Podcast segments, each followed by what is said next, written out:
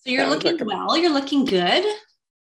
Well, I just told everybody that the reason that Kevin is not here yes. is that one of our students in Cleveland was exposed on Saturday, tested positive on Sunday.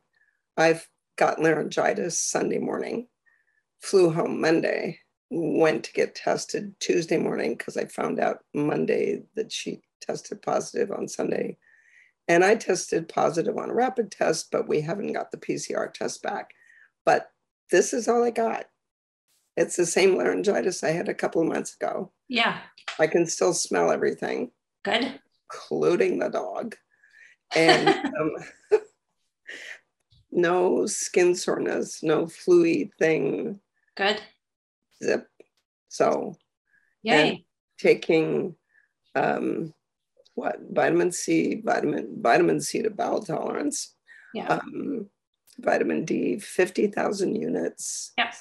Saturday, Sunday, and Monday, and um, zinc, hundred milligrams, and actually took some ivermectin because David Musnick sent it to me. Yeah. They think it works, but you know, whatever. Yeah. So, yeah. So Yay. just quarantine up here in my little office. Yeah. And I spent until like from 2.30 to 7.30 last night doing emails just in case I felt terrible today. Right. Because I didn't feel terrible yesterday and I should have. So who knew, right? Right. And then today I've been fine too. Good. Or, you know, the frog voice. Yeah, but like you said, you get that from time to time. That's like your thing. That that's my that's my thing. That's God's way of telling me you need to stop talking. no, we need you to start. We need you to keep today, At least today I'm like more like Lauren Bacall and less like Squeaky the Mouse. Yesterday was sad. Sunday was yeah, Monday was worse. Yeah. Well, I'm glad you you look fantastic. So let's well, just I feel actually that good. Makeup. Good. Makeup. Well, and and you know, sometimes like getting ready really helps. I mean, my mother used to always say, and I don't know if my mother stole this from my grandmother who stole this from somebody, but she said the days that you feel your worst, you should always try to look your best. Oh yeah. So Absolutely. there you go. So we get all ready and we get fancy for these Zooms. Let's get at these questions really quick before we go any further because we're talking about COVID right now. And um, one of the questions is, I guess, which were the programs that you were running on yourself? Flu, um, respiratory flu, or flu and organs? I always run flu, organs, and brain yeah. because it's more comprehensive. Yeah. And so, even if you don't have any brain symptoms or organ symptoms, COVID always affects those because they're so well vascularized. Yeah. So, I've been taking baby aspirin since, well, actually, since last Tuesday because I got my vaccine booster on Tuesday, so it would be more or less effective by Friday when I got on plane or Thursday when I got on planes. And um, so I continued taking that mm-hmm. as an anticoagulant. And every now and then I throw in a nattokinase just in case. Um, so yeah, all, all the flu respiratory plus organs plus brain. And I noticed that I ran capillaries twice um, I programmed George's unit with it, and I noticed in this in the standard mode bank, I, I used capillaries twice and didn't use arteries. I have to correct that in the mode bank, but those of you that are downloaded that have downloaded that protocol, see if you can go in and correct that mistake. Make the second 162 the capillaries into 62 the arteries. Got it. Um, and it's when I'm not running it on me, I'm running it on my picture. Does that work? I don't know. I knew you were going to say that. no, it's really it's a certain amount of biophysics involved that you have to accept on faith because magnetic fields are invisible. Right. So we are electromagnetic beings that have an electrical field, energy field that's in the visual spectrum that's how come you can see me right and you yeah. you also have an electromagnetic field that is in the magnet. You put off a magnetic field. There's a podcast I did for the Germans that I did for us as well, and I can't remember what the name of it is. Your magnetic field goes especially from the heart and the brain, but from the heart, from your body, goes out the front, circles the planet, and comes in the back. There is no place where your magnetic field is not. Okay. And that's just biophysics. If you don't believe it, read Jim Oschman's book, take a biophysics class if you can stand it, or you can just believe me, suspension of disbelief thing. So there's your magnetic field. When you take a photograph of yourself, it includes the visible light spectrum. And there is the theory that it also includes the magnetic invisible spectrum. That's the theory. So there are a number of FSM practitioners, and it all started with George. I'm going to blame it on him. And there are FSM practitioners who heard it from George, and they put a photograph on a copper plate so that it conducts the frequencies. And you hook it up just like you would red and green, black and yellow, and you put a picture on the copper plate. Or you can use aluminum foil if you don't have access to copper plates. Aluminum foil, put the clips on it, make a two layer square. And then what I've been doing for me is putting the flu virus program on my picture on the copper plate on the mag- with the magnetic converter and it works. So i ran it yesterday while i was in here doing emails. I ran it on myself in person last night. It's 190 minutes so it's three hours long the full one. Who can run that on themselves in the daytime? Unless um, you have covid and you're lying in bed and then you have all the time. Yeah, except I've never been lying in bed. Yeah, good. I started running it on Sunday night, just in case. And the reports, like there's one of our MDs who ran it on the picture of a friend of his who is on a ventilator and not looking good. Started running it on the guy's picture. Values started to drop the bad news started to drop the first day, the second day. By the third day, he was off the ventilator. And the doc that was taking care of him said, I don't know what happened, but you just reversed course. What is that about? So we have reason to expect that it works. I ran it on my shoulder after I broke my shoulder. I ran microcurrent 12 hours a day for six weeks. After that, I couldn't stand to have current on myself. So I just ran it on my picture hmm. And the fracture healed anyway. And I could feel it when it was on and when it stopped. That's so cool.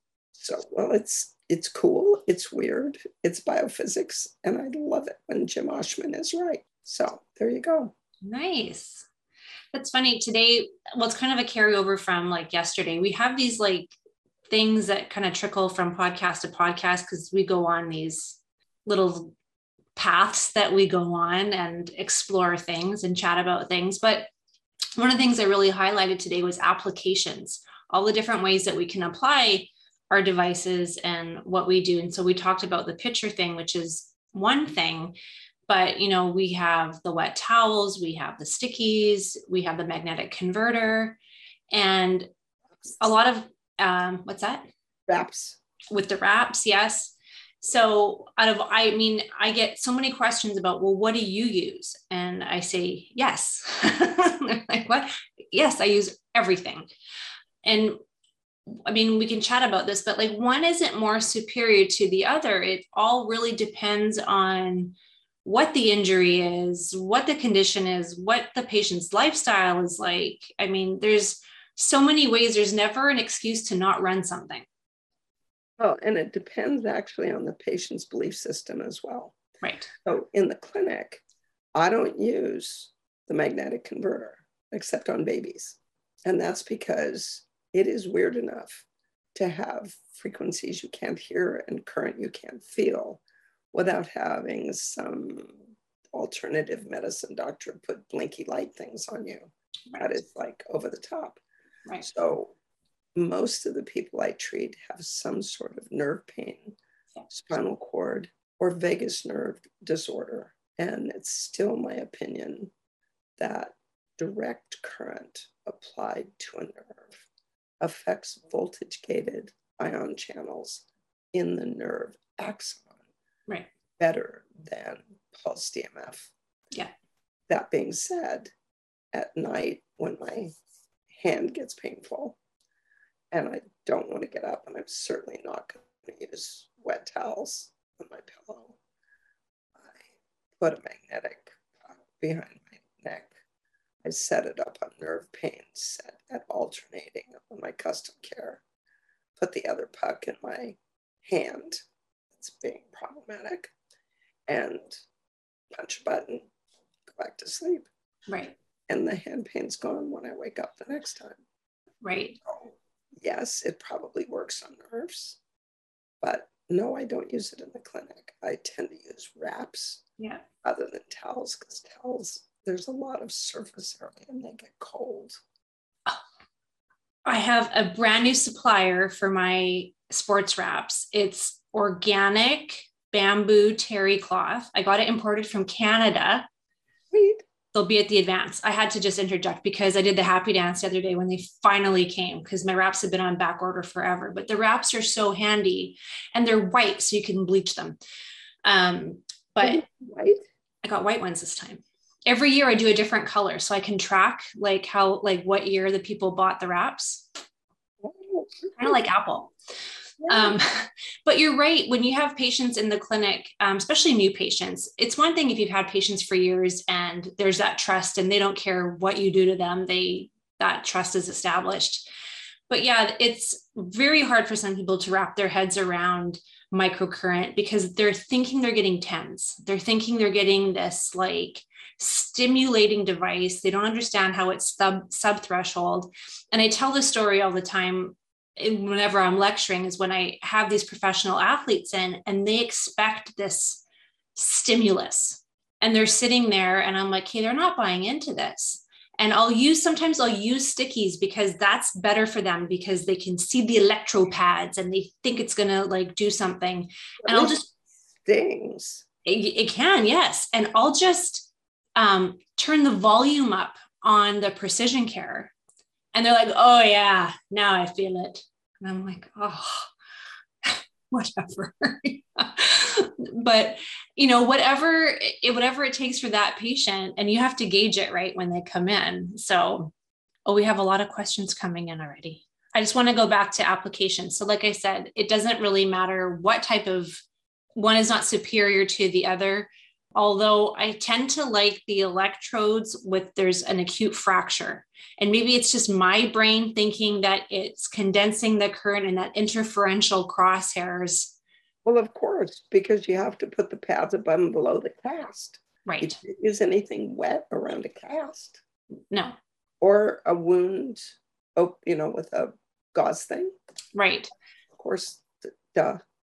Yes but even with surgery when there's like uh, you know i talk about this at the symposium when i treated my daughter's um, talocalcaneal fusion post-operatively i made them take the cast off two days after. They put a hard cast on and i freaked out taking her home and i sort of kind of lied and i called the doc i called the surgeon after about 36 hours and i said something smells funny in her cast. I think we need to cut this off it didn't nothing was smelling. I just needed that cast off so i could like get at that wound and see what was going on. But yeah i think aside from using the, those electrodes in that really those specific areas where there's like a tendon or like something very specific that's the only time i can think where i might whip out my electrodes in the clinic. The other time is when somebody has to move. Now you can put wraps. Yes. But i have a parent with an AFM kid, and he doesn't like the wet things. So she said, How do I use the pads? Well, you have to have four inch pads because they have to wrap the exiting nerve roots, and then four inch pads at his elbow. Yeah. is what he's lost. Well, one at the elbow and one at the side of his chest. Because what he's lost is all the shoulder muscles, especially the C5 innervated ones. The only pads I use are the two by four ovals because they wrap more easily than the rectangles, I think. Great. Get to Alf's question. Sure, I'll read them because somebody said that you need to stop talking and I need to start talking a little bit more. That's, People don't tune in to listen to me though. So that's Leaf, and George has known him since he was a child. So I love that.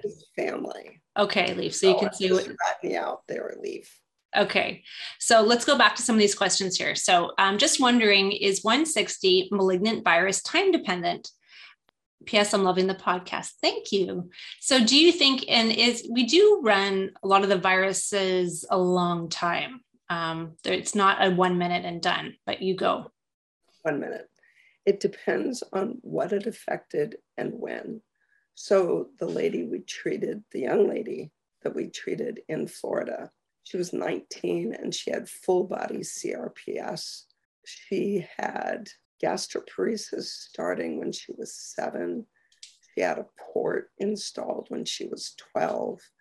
And her mom said that she had a really bad virus when she was six, all in her throat and her mouth. Well, all we have is 160 for that general virus category.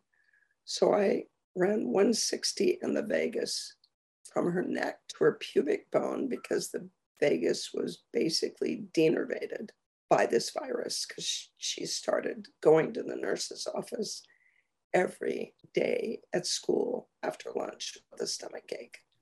So she had SIBO or gastroparesis starting when she was seven in the first grade, had a port when she was 12. So I ran, we ran one machine by itself on 160 on A and 109 on B for basically two hours. And then we did a second machine that ran vagal tone, and her POTS was so bad that I was afraid to run 81. I just didn't want to take a chance. So we ran the basics and the 40 and 89, 40 and 94, and then vitality in the vagus for an hour and a half. So, yes, I think it might be time dependent, but you just feel for smush and you'll know when you're done. Good question. Um, great question. Um, I'm just going to go down the list right now while we have a chance here. Um, so, Leaf's question where to find fluid organs and brain? That's in the newest mode bank, I believe, um, update. Well, also in the vagus podcast. Also in the vagus podcast. Don't forget Alf okay, Alf might be on a different screen than what I'm seeing. In the Q&A. Is there anything extra that you would recommend to improve sure. lymphatic drainage besides congestion 50 and 13 along with movement? I'd do 40. Uh, one, so inflammation, torn and broken because the lymphatics leak, and then vitality in the lymphatics. Turn the current up, run it neck to feet, polarize positive and have them pump while they're doing it. I didn't, I don't see that one. Oh, there it is. Never mind. Got it now. Um, Jane, I have a client who has had an MRI with contrast, T12, T2, showing a fatty lesion on the sciatic nerve, which the client says is at the location of former trauma. It apparently impinges on the nerve causing pain, no biopsy yet. So I'm wondering if you have a suggestion for dealing with a fatty tumor if it turns out not to be cancerous. Yes. Number one, don't let them biopsy the sciatic nerve. Don't, don't, don't do that. That's bad. I've done, I've, and once they do it, you can't ever fix it because they take a chunk out of the nerve and the nerve and the brain have an opinion about that. Basically, it's a lipoma. So it's three on A and 97 on B and probably 396. And you might try scar tissue in the nerve, but it's sclerosis in the adipose. So the surrounding fascia, fascia surrounding the nerve, has turned the scar tissue into fat, maybe. So I tried that. And what's that nerve sheath thing that I never use that might work? What is it? 45? 145? It's something 45 that I try. Oh no, 475? 475. Yeah. I try it all the time and I just never nothing blows my hair back with that one. But I always I always keep going there, hoping. Hoping. Yes. One day. Always try it. It's worth a try. Uh, what about using scarring in the fascia 13 and 142 or increasing the secretions in the fascia? Polarize it from the low back to the foot. Treat for scarring in the nerves, scarring in the fascia, sclerosis in the adipose. I don't know about increased secretions in the fascia you have to get rid of the lipoma, which means you have to give it room to leave. Yeah. So I'd be hesitant about putting more stuff there. Right. Just in case the immune system might be able to get to the lipoma and take it out. Right. You probably have to treat the capillaries. Right? Yes. Yes. Or capillaries, since I'm going to be in England in September. And you're talking to a Canadian. Yes. Oh, are they capillaries? We're, we're capillaries, yeah. In Canada. Yeah. yes. Jane says also, we've been using lasers, electrodes attached to a silver spoon for a client who has experienced COVID long haul symptoms of tongue, mouth, vocal cord paralysis. Interesting. That's a good idea. And for vocal cord paralysis, remember that the vagus nerve is turned off by infection, stress, and trauma. So you run all of those virus frequencies from the flu protocol, from the COVID protocol, all of the virus frequencies on the vagus to remind the vagus that the virus is gone. Thank you very much. And then the way to get the vocal cord paralysis reversed is take the virus out of the vagus, quiet down the midbrain, run the virus frequencies on the midbrain, on the medulla, on the vagus. So you create a special vagus COVID protocol and you run all of that and then increase secretions in the vagus once that's finished. And I'd run each one of the viruses for, there's six of them, probably four minutes a piece. And all this information is on the vagus podcast that you have. Well, the vagus, or the vagus webinar. No, the, the COVID webinar. Yeah, COVID webinar and the vagus webinar. And you just take the virus frequencies from the COVID webinar and you match them with all of the tissues in the vagus webinar. So the midbrain, the medulla, and the vagus. And then you spend as much time as you can, probably 30 to 60 minutes, increasing secretions in the vagus because the vagus does saliva. It is about half, like the whole anterior motor part of the tongue glossopharyngeal is the back part. Vagus, I'm pretty sure, does motor in the tongue. And it does all of the motor in the vocal cords. Put a pulse oximeter on the patient. Pulse should start up in the upper 80s and should come down as the vagus starts to work. Should stop in the 60s. So Jane's um, been putting in on the chat here. The doctor wants to do a needle biopsy. No, no, no no, uh, get a cold, uh, get a positive COVID test. I'll reschedule for next month. Anything. Oh, no. and sounds like she's been doing that too on the vagus, So that's good. And it sounds like there'll be a case report on this. Good job. Yeah. Yay. Just want to make sure that we got through all that before we move on anymore. And then Leaf says here, Harry Van Gelder used to rip casts off of kids when they broke bones. I think I think I would like Harry if I met him. I really do. With all these stories, I feel like him and I would have I would have wanted to be his friend. By the time I met him, he was 87 and about as um, interesting as an 80 something year old Dutchman could be who has never been wrong in his life. Right. Leaf, he'll tell you.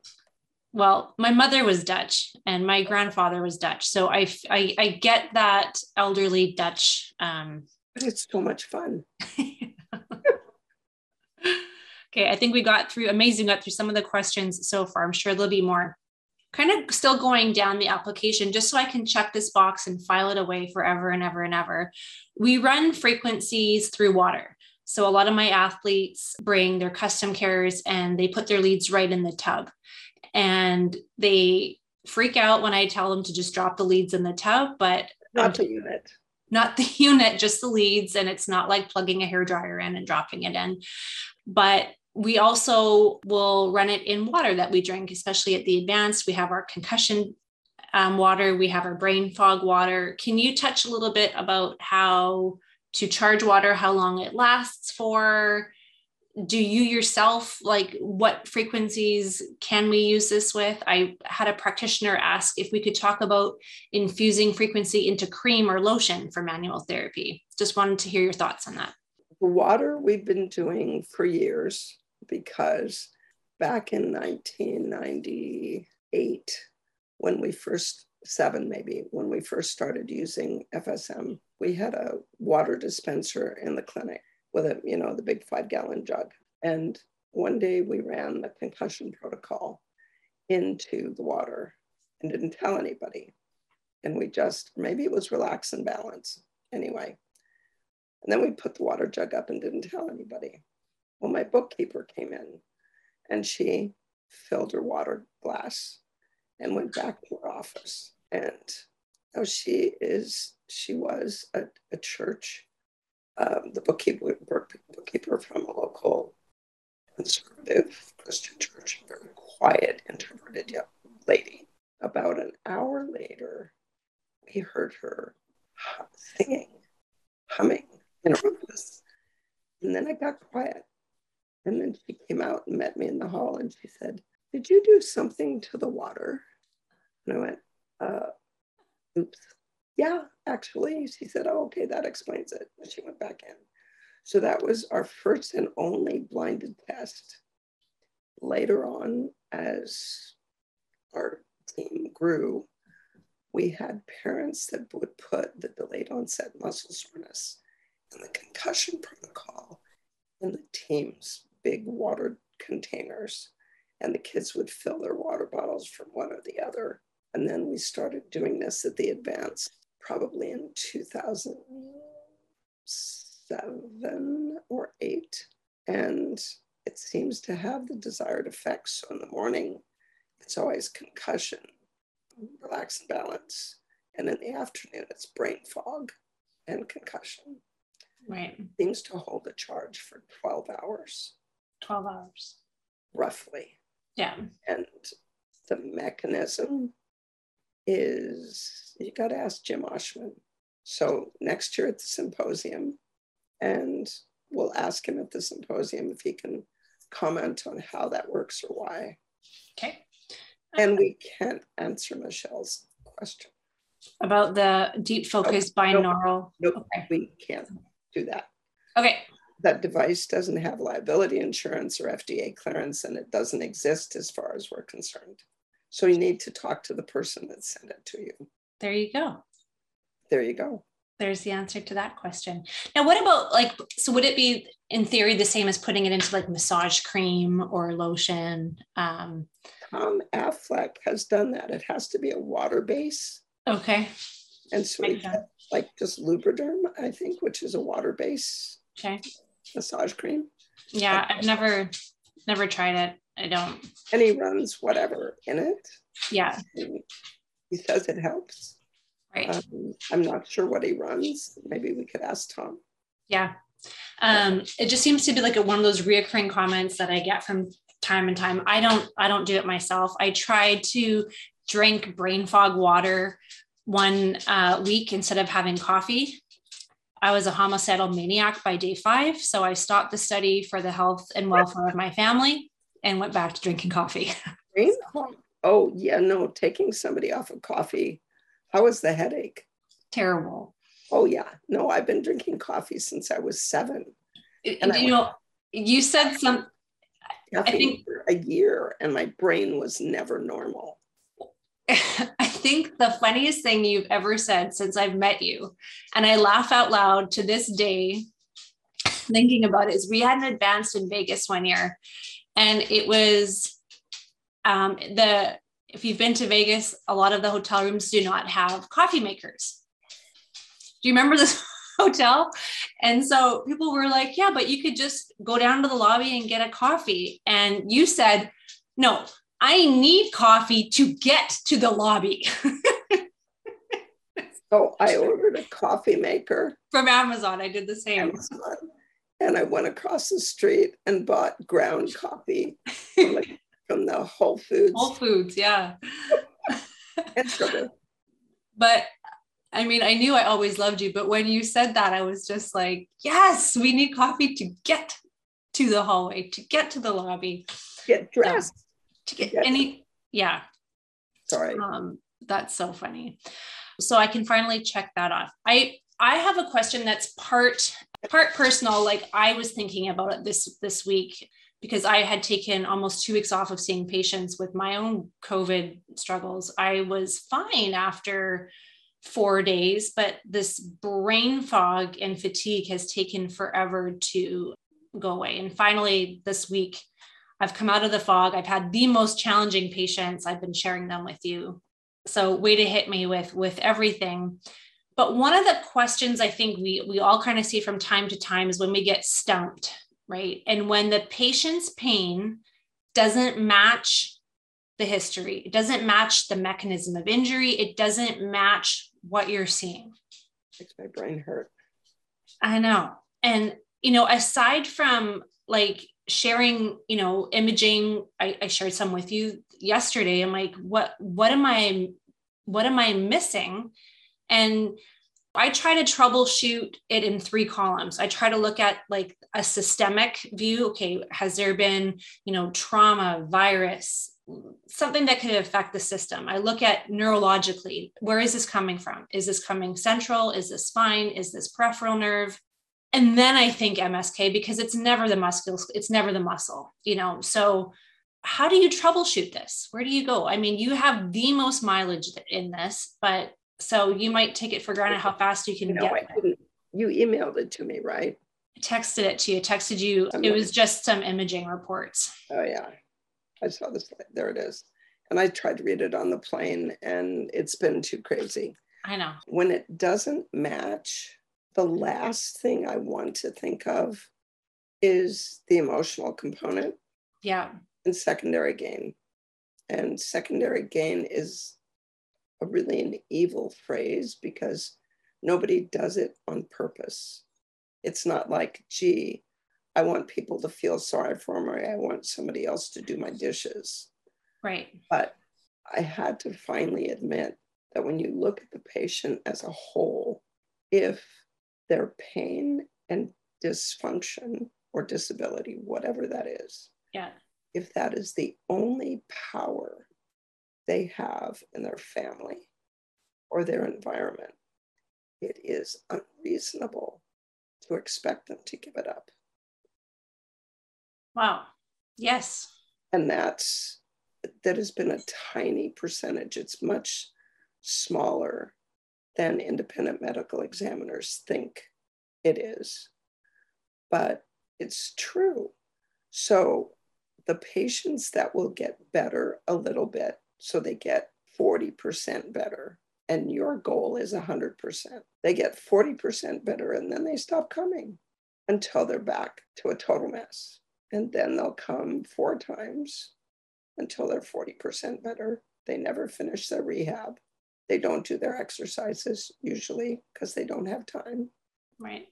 And they drop off at the 60 or 50% mark. Your goal is 100% at some point you have to ask yourself, what's a patient's goal? And there are two things that happen if you have trouble with that. So there are times when, depending on the relationship with the patient, I'll ask them, what's a reasonable goal for you? Hmm. What do you need to be able to live your life?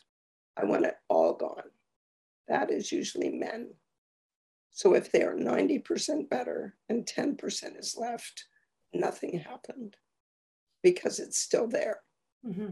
Now that's 40 and 89, mm-hmm. right? But it's also a guy thing. I've never yeah. had a female patient have that response. Uh, yeah, yeah. professional athletes or high level athlete women um, will be that percentage. That'll be like it has to be 100% gone. I have to be 110% better. But aside from that, I I would agree with that 100%. It's like, well, maybe I'm not your guy. Right.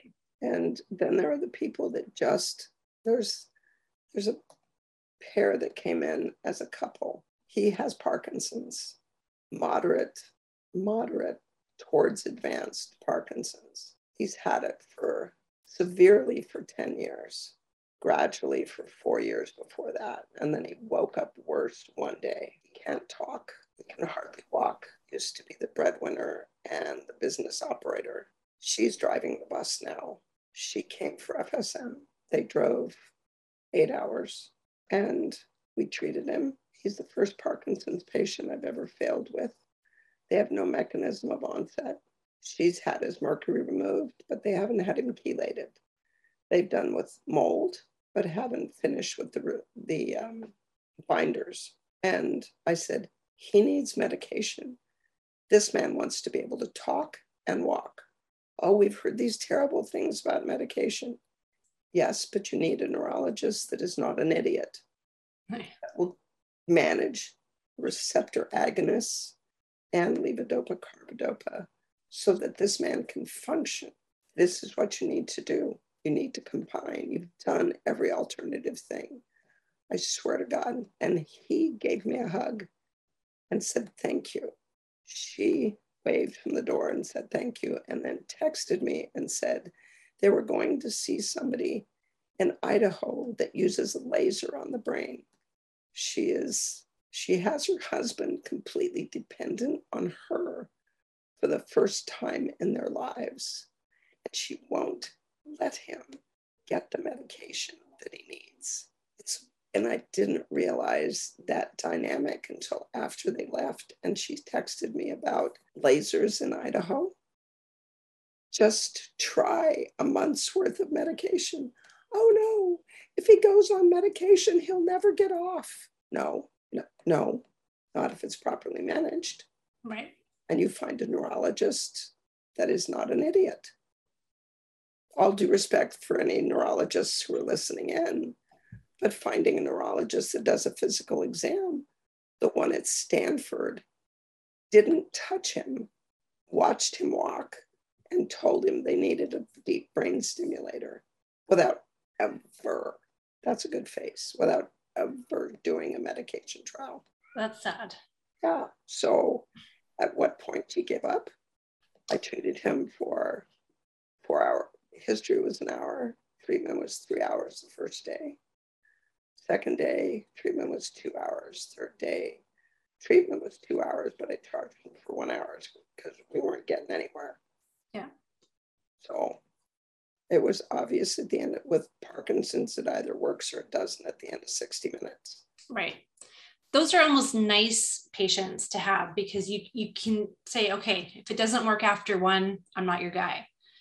But where I slam my head into the wall and start sending you imaging reports is when I've seen somebody for months and have gotten them better. And then it's like this backslide of okay what am i missing? Because i know i know we can do something. I know we can get it there. And then there's just something that you know and i don't take it personally and i don't feel bad anymore because there's so many things we can access and treat. Like you say you're not expected to go there and i think that's why we have such a great community and why the facebook um, page is so nice because we can put stuff up there and you know a naturopath is going to see something different than the osteopathic doctor who sees something different than the mold guy. So i don't know on them for three months and they're improving they've had that trajectory and then for reasons you don't you don't know they backslide yeah i'd run tth yes already did that yep mm. They have a custom care. Do they run it? Yes. Okay. I believe so. I say that with a lot of certainty, but I, I do believe so. So here's the thing with the custom care, the treatment hours mm-hmm. Times out if you have any more than like five programs on it. So send her home with just the top five that she's to use And when she comes back the next week, click that box on the 2.0 software. Yeah. And see which programs will run for how long. Okay. I'll keep you I'll keep you posted with that one. Let's go to um, another question that's on here. Julie says, I have a client with AS and PHN. I ran the protocol for PRN and his pain level went up.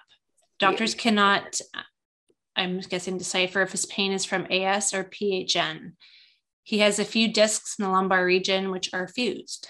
Any idea as to why? What level was the nerve that had postherpetic neuralgia? Julie, what nerve was had the postherpetic neuralgia? I Um, and then really quick, somebody asked, what do you mean the custom care runs out if more than five protocols are downloaded? It just can't read the, the usage history. Yeah, so there's that icon over on the right that said patient usage history. It's got a really small RAM because the thing was programmed in the dark ages in 2007. Yeah, so it just so it just doesn't have much RAM. Wait, wait, wait. Julie, what do you mean the patient doesn't know what level he has postherpetic neuralgia? It would have been the level that had shingles. How how does somebody not know when they had shing- where they had shingles? They yeah. That doesn't make any sense. No. So what makes them think it's postherpetic neuralgia? Hmm. We'll we'll stay tuned and we'll we'll see yeah. what they say. So here is the thing though with um, yeah, that's a question you should ask. With ankylosing spondylitis, there's thank you, good face. Ankylosing spondylitis, there's oftentimes foraminal encroachment and post-herpetic neuralgia, you're treating the nerve polarized. And if you polarize nerve in a root that is stenotic, the pain will go up. So that's the only thing I can think of.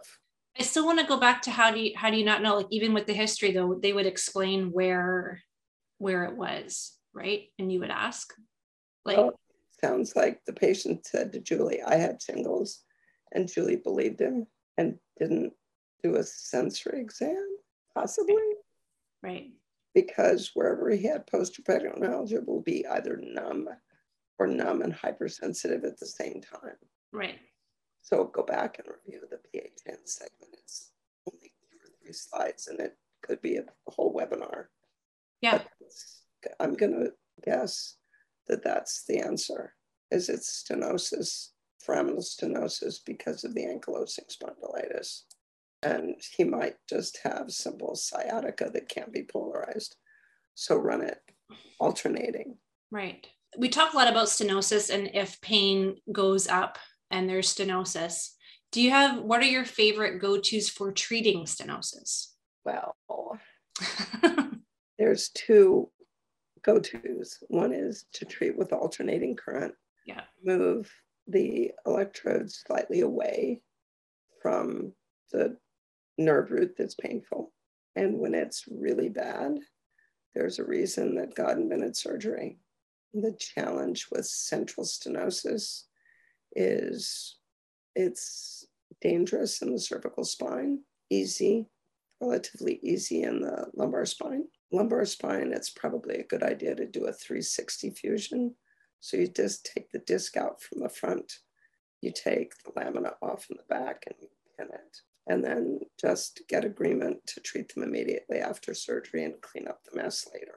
Lumbar stenosis is easier. Foraminal stenosis can be tricky. So hunt around for a neurosurgeon. Not orthopedic surgeons are probably not your guy for foraminal stenosis because they're not sure what nerves are about. Neurosurgeons get it. So foraminal stenosis. And before they go to surgery, you can probably put it off by two or three, maybe four years by making the nerve pain protocol alternating. Take the cord, treat periosteum, treat the nerve. Now, getting rid of the stenosis itself is there's that section in the five day about what causes bone spurs, right? Mm-hmm. Foraminal stenosis does not come from space. It comes, well, like for me, they fused five, six, and six, seven, made the disc go away so I can walk. That's a good thing. But because the joints don't move, I now have foraminal stenosis on both sides, right. worse on the right. And that's because the joints don't move. So there's constant pull on the tendons and ligaments, and the body calcifies it because it doesn't move. If it moves, what is that? If it moves, solute it. If it doesn't move, calcify it. Right. That's, I guess, the way to deal with that would be 91, and in my case, 217 with the periosteum, the connective tissue, and the ligaments. And that's got to run for hours. So inflammation and calcification are the things that cause the bone spurs. And then the way to get rid of them is somehow to get the muscles to move because my facets aren't fused, just the disc is. Right. Because the disc is fused, my brain says, You don't want to move that. Are you crazy? It's me being bad and not doing my little exercises. Mm-hmm. But I do both and just expect that it's going to take six to eight months to dissolve the bone spurs that are at the foramen. And you have to talk the patient into putting up with it by getting rid of the pain that they have that's driving them towards the surgery. Right. Because foraminal stenosis is not much fun. Right. But that's also where you want ketoprofen and lidocaine topical compounded cream that we talk about in the core Mm-hmm. And you can put it at the wrist as well. Right. Stay tuned. Right. Excellent. For for calcification, you said 217, but we typically use 91 on A. Right. 217 in is ankylosis. Yeah. And you start out with 91 hardening. Yeah. And a more brittle, harder kind of calcium is 217. Right. So probably seven years ago, I graduated.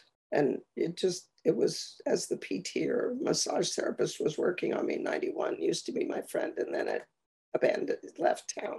Right. I said, try 217. totally dorfed.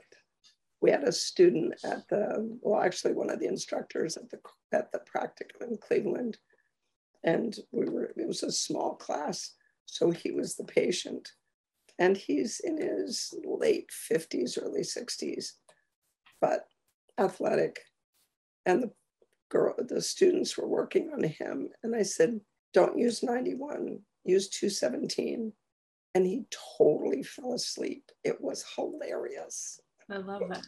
And you know i try to tell patients too you know when they do get dorfed and they fall asleep they think every treatment is going to be like that and i'm like and it doesn't make it more or less effective if you get all floaty or fall asleep. They're like yeah but i want that feeling. And for some patients you totally want them to just shut up and you want them to fall asleep. So you're like come on. What's it going to take? Go night night now. Um, I have to share that one patient. So I had two patient, two new patients last this week who had who came to see me with pain in their arm. And that's a good face because it's never just there was no fall, no mechanism of injury. So the first thing I do is I point to the diagram on my wall that has um, sclerotomes and dermatomes, and I'm like, does does, does this kind of look like where you're getting the pain? that's exactly i'm that guy it's that purple it's that purple stripe. That's me. I'm like okay it's coming from your neck. You need to go get some imaging but i want you just to treat my arm and i want you to like tape it and i want you to like do that thing you did to my friend and i'm like your friend hurt himself because he fell down a mountain you woke up like this so no Great strategy they look at the imaging they look at the thing on the wall yeah and they then your next question is tip your head forward. Does that make it better or worse? Yes. You did that, right? Tip I did that. Yes. I'm fast forwarding this just for like effect. Well, the other thing is to look at where it's supposed to be, lay the patient face down and stick your thumb in and, and press. Right. And if they go, ow, okay, that's why. And yes. I I would treat them before imaging because between us, imaging never shows, almost never shows facet generated pain. No, but it showed a so I have to tell you the, the fun part. So I did treat him. I got, could get rid of that pain for, and I knew it was only going to last a few hours, but he was a new patient and your goal is to get a new patient out of pain. And even if that means putting fancy blue tape on places, I'll put fancy blue tape on places. He had a video call with his primary care provider like 30 minutes after seeing me because I got him in on an emergency um, time slot. They told him he had sprained his elbow and they would give him anti inflammatories. He called me. He's like, my primary care disagreed with with that you thought it was coming from the neck and thought I just sprained my elbow. Okay, go find a new primary care provider that might see you in person. Or listen to your history and find out you didn't do anything to your elbow. Right. And I think I'd actually texted you this. I got a text um, a day later and said, Oh, by the way, I found somebody, they did an MRI. I have a bulging disc exactly where they you told me I the problem was. So can I see you next week? yes yes you can but you know I, and i it's just it's just so frustrating i don't know how anybody without a mechanism of injury just seeing somebody like you or i to say oh you probably just sprained your elbow and that's like how do you find a neurologist that's going to do a physical exam instead of watching him walk and then or recommending a deep brain stimulator for $60,000 right I just how I, I don't know. I don't know. I don't going know. going back to our, our chat really quick before we wrap things up for today, um, the one of the reply from the person that we were talking about with the uh, post-herpetic neuralgia said, based on his pain diagram, the pain started in the glute area and ran down his leg. Did he ever have a rash? Like, was it really shingles, or is it simple S1, S2, L5, right, back of his leg, glute right. area could be S1, S2, or L5. Yeah. And then did it run down the back of his leg, the side of his leg, in his heel? How far down did it go? That's right. Yeah, there's a lot to exam. Yeah. Sorry, Julie. But I think reg- regardless, I mean, you could always just start running peripheral nerve pain and see how far that goes. I mean, no harm, no foul, right? I oh. mean, post-herpetic neuralgia is very specific for post-herpetic neuralgia that's what i mean so if if if it's just nerve pain that's if the sciatic is getting just trapped in a tight glute 13 and 396 is going to turn it to snot within 32 seconds pretty much sometimes 34 seconds but you know what i mean? Um, but that's i think where some people we get so caught up at is is it post-herpetic neuralgia? Could it be this? Could be this? Well we'll just try something. Throw throw out a hypothesis and until it proves you wrong or right and then change it. So and and practitioners probably get really annoyed with me because i always ask what's the sensory exam like? What were his reflexes like? I never don't ask that. Right. And every time i don't do that i hear my own voice in my ears saying what's his sensory exam what's his right Yeah. I hear your voice in my head with new patients, just so you know. Because when I don't want to go there, I I have to go there because it's such an easy way of charting and having a good starting point. Well, and if even if you're not insurance based, and even if it isn't a forensic patient, at some point you're going to go back and want to know what they were like on the first visit. So in a perfect world, you get really, it takes honestly 15, 10, 15 minutes to do a complete range of motion, sensory, reflexes. Our instructor at Chiropractic College did a complete neuromuscular exam in 15 minutes. It wow. was amazing to watch, but he was really efficient and practiced and and now that I'm back in practice, seeing patients after so long, just having time to dawdle, I find I've lost the efficiency because I you lose the flow.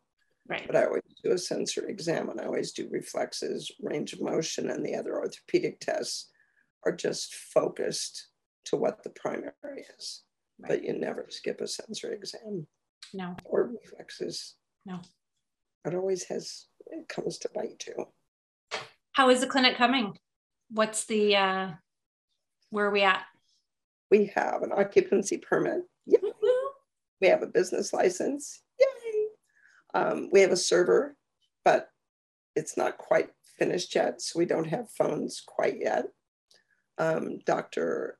Osterberg has been using an EMR system and I just sent her all of our forms and we're going to do a combination of EMR using her, the one she's been using, and we're going to use paper charts just because I'm a dinosaur.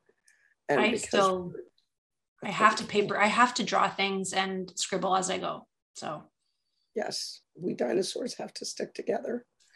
And I'm really sorry. I was going to go out there yesterday and take pictures because we got all the paintings hung and the artwork hung. And it's so cool. And we'll have to wait a few more days. I'm still looking for a physical therapist. So if anybody wants to move to Portland, that would be fun.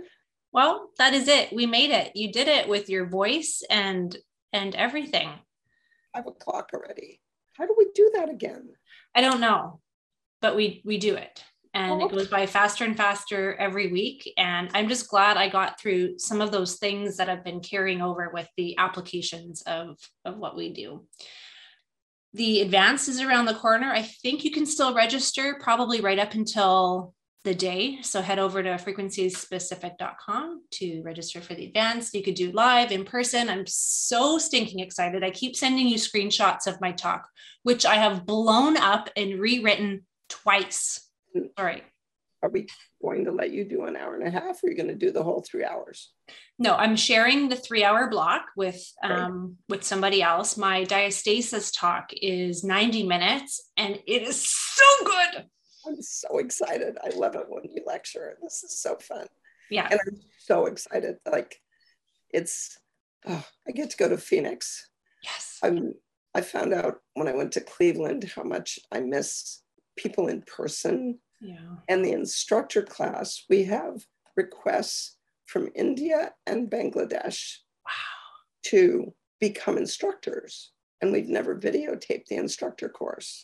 Right. So I'm going to buff it up, make it congruent with the five day practicum, and try and cram it all into one day. And then we'll have instructors in India, Bangladesh, and believe it or not, our Lyft driver from the Cleveland airport to the hotel was a medical physician from Syria who moved to the US during the war with his family 10 years ago. And when physicians move to the US, the US Medical Institution Licensing Board wants them to redo not only medical school, but residency as well.